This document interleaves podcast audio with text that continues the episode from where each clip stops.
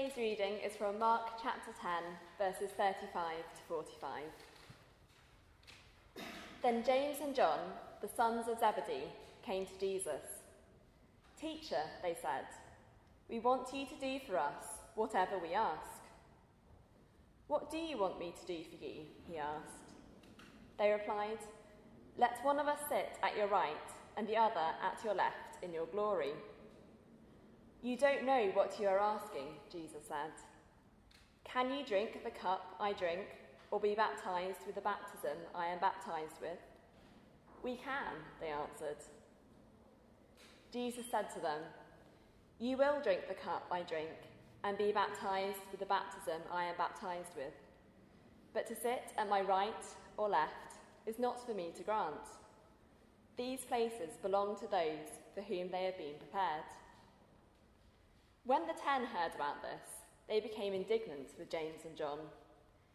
Jesus called them together and said, You know that those who are regarded as rulers of the Gentiles lord it over them, and their high officials exercise authority over them. Not so with you. Instead, whoever wants to become great among you must be your servant, and whoever wants to be first must be slave of all. For even the Son of Man did not come to be served, but to serve, and to give his life as a ransom for many.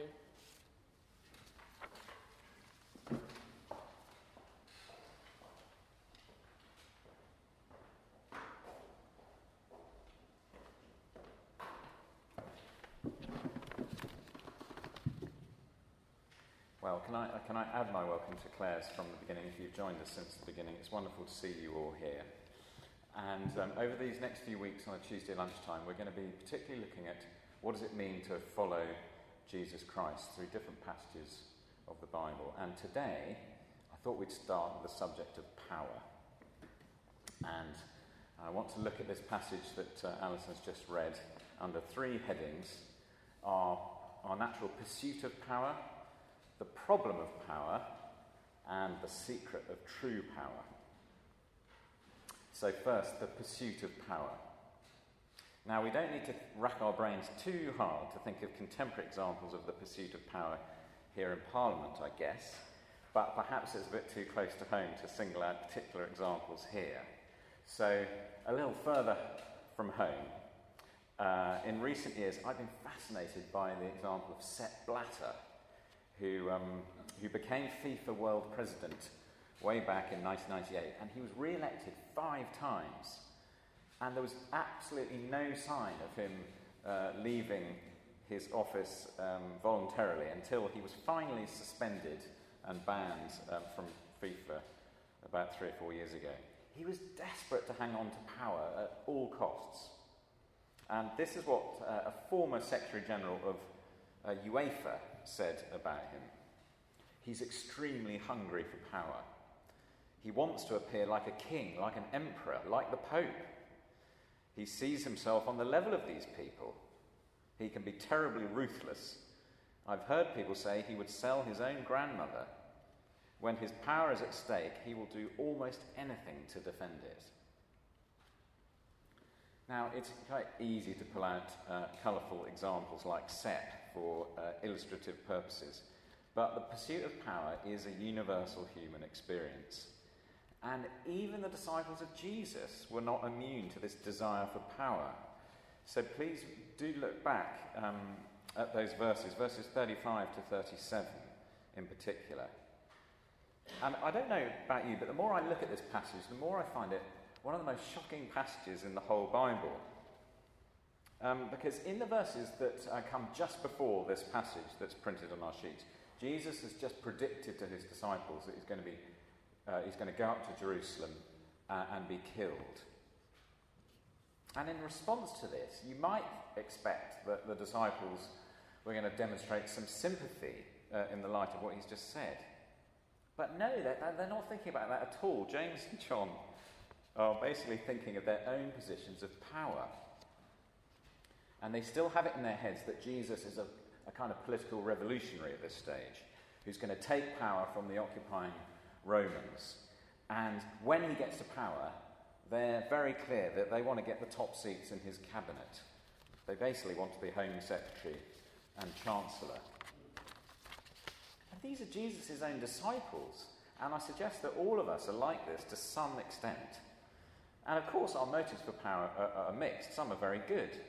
As we know, power can enable us to do really, really positive things uh, in the world around us. But I think if we're honest about it, we, it can be a way that we seek uh, uh, approval and recognition in life.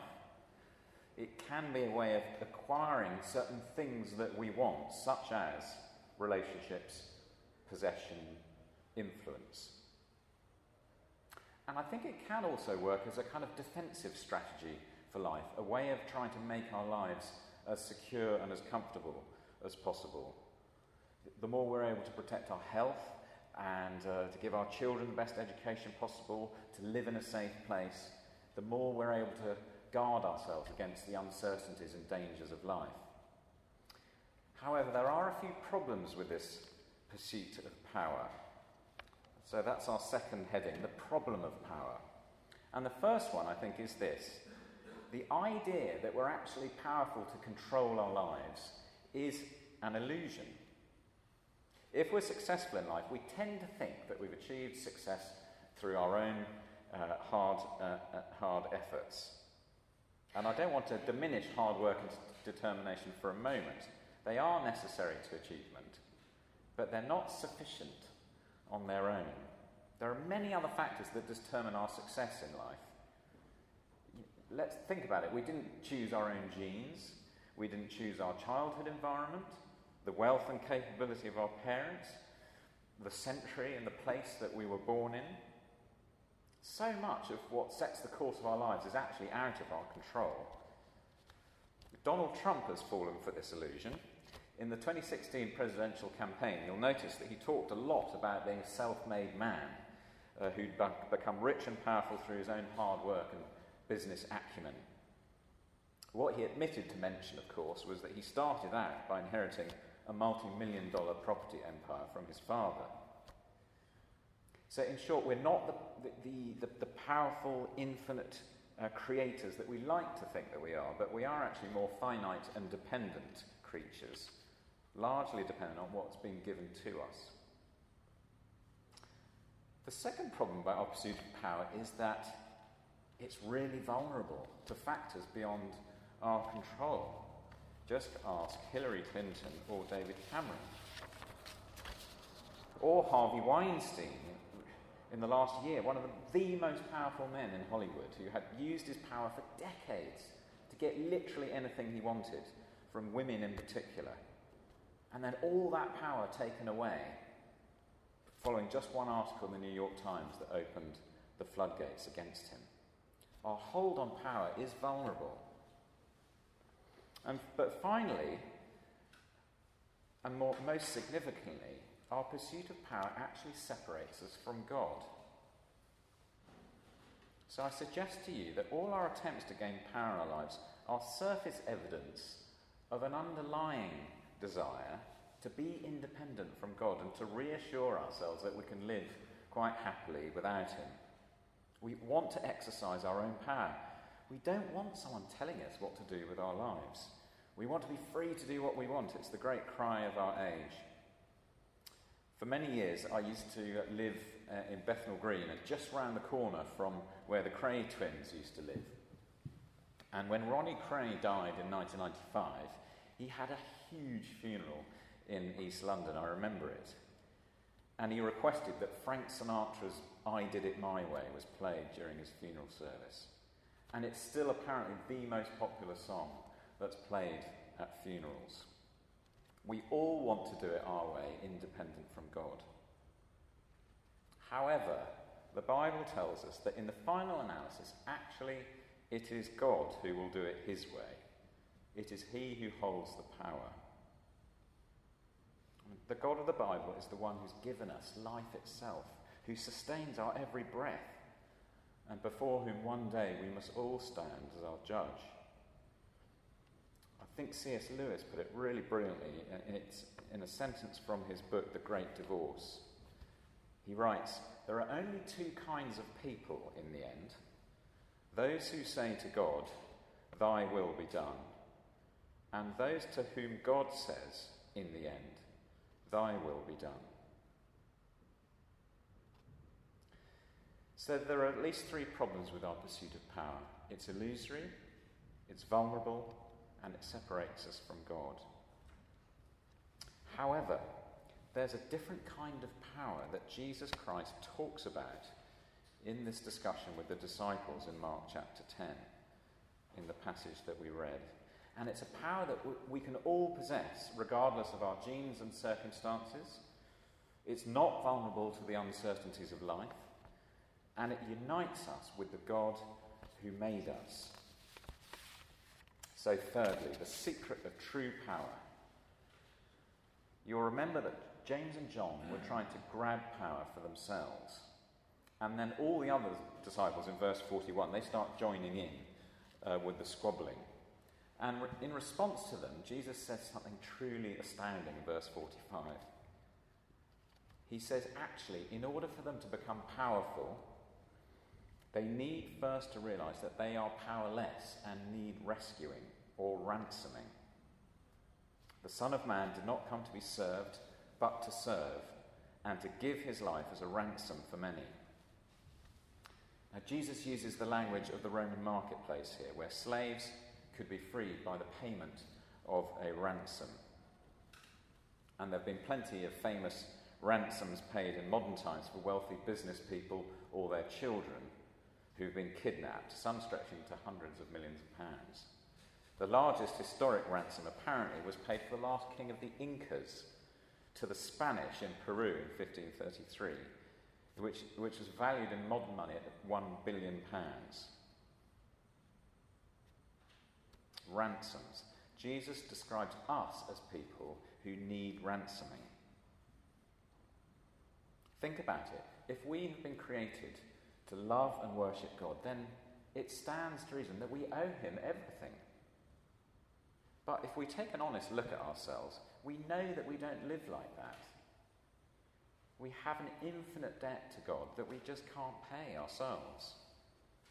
And the amazing thing is, is that in this verse, Jesus claims here that by giving his life in our place, he paid the debt, he paid the ransom for us.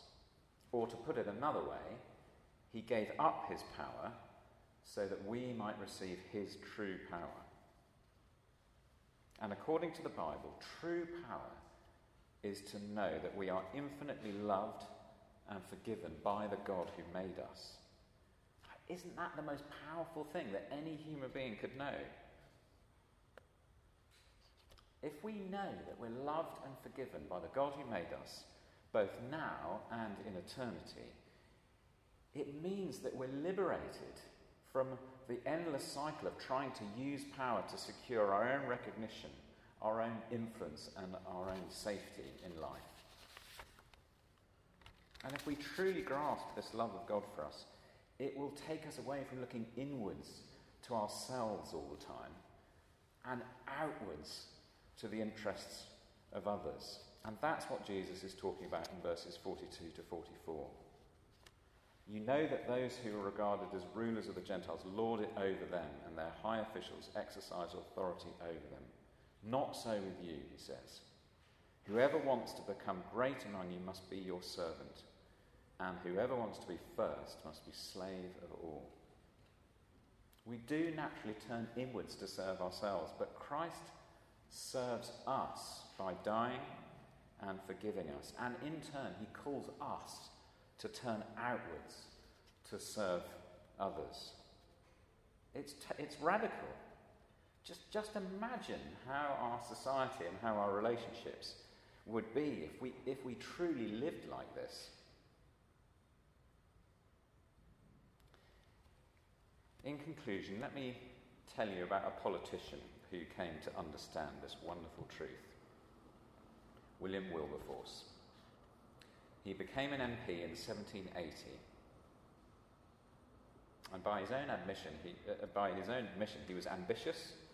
He got into Parliament through his private wealth and social connections. And he described his first years in Parliament as follows The first years in Parliament, I did nothing to any purpose. My own distinction was my darling object. However, five years after he entered Parliament, he became a Christian. And driven by his knowledge of God's love for him and all humanity, the lives of millions were transformed as he went on to secure the abolition of the slave trade in the British Empire. An achievement that the historian G.M. Trevelyan described as a turning point in the history of the world. So, the question I want to leave us with this afternoon is who knows what we might do with that kind of power? Let's pray together.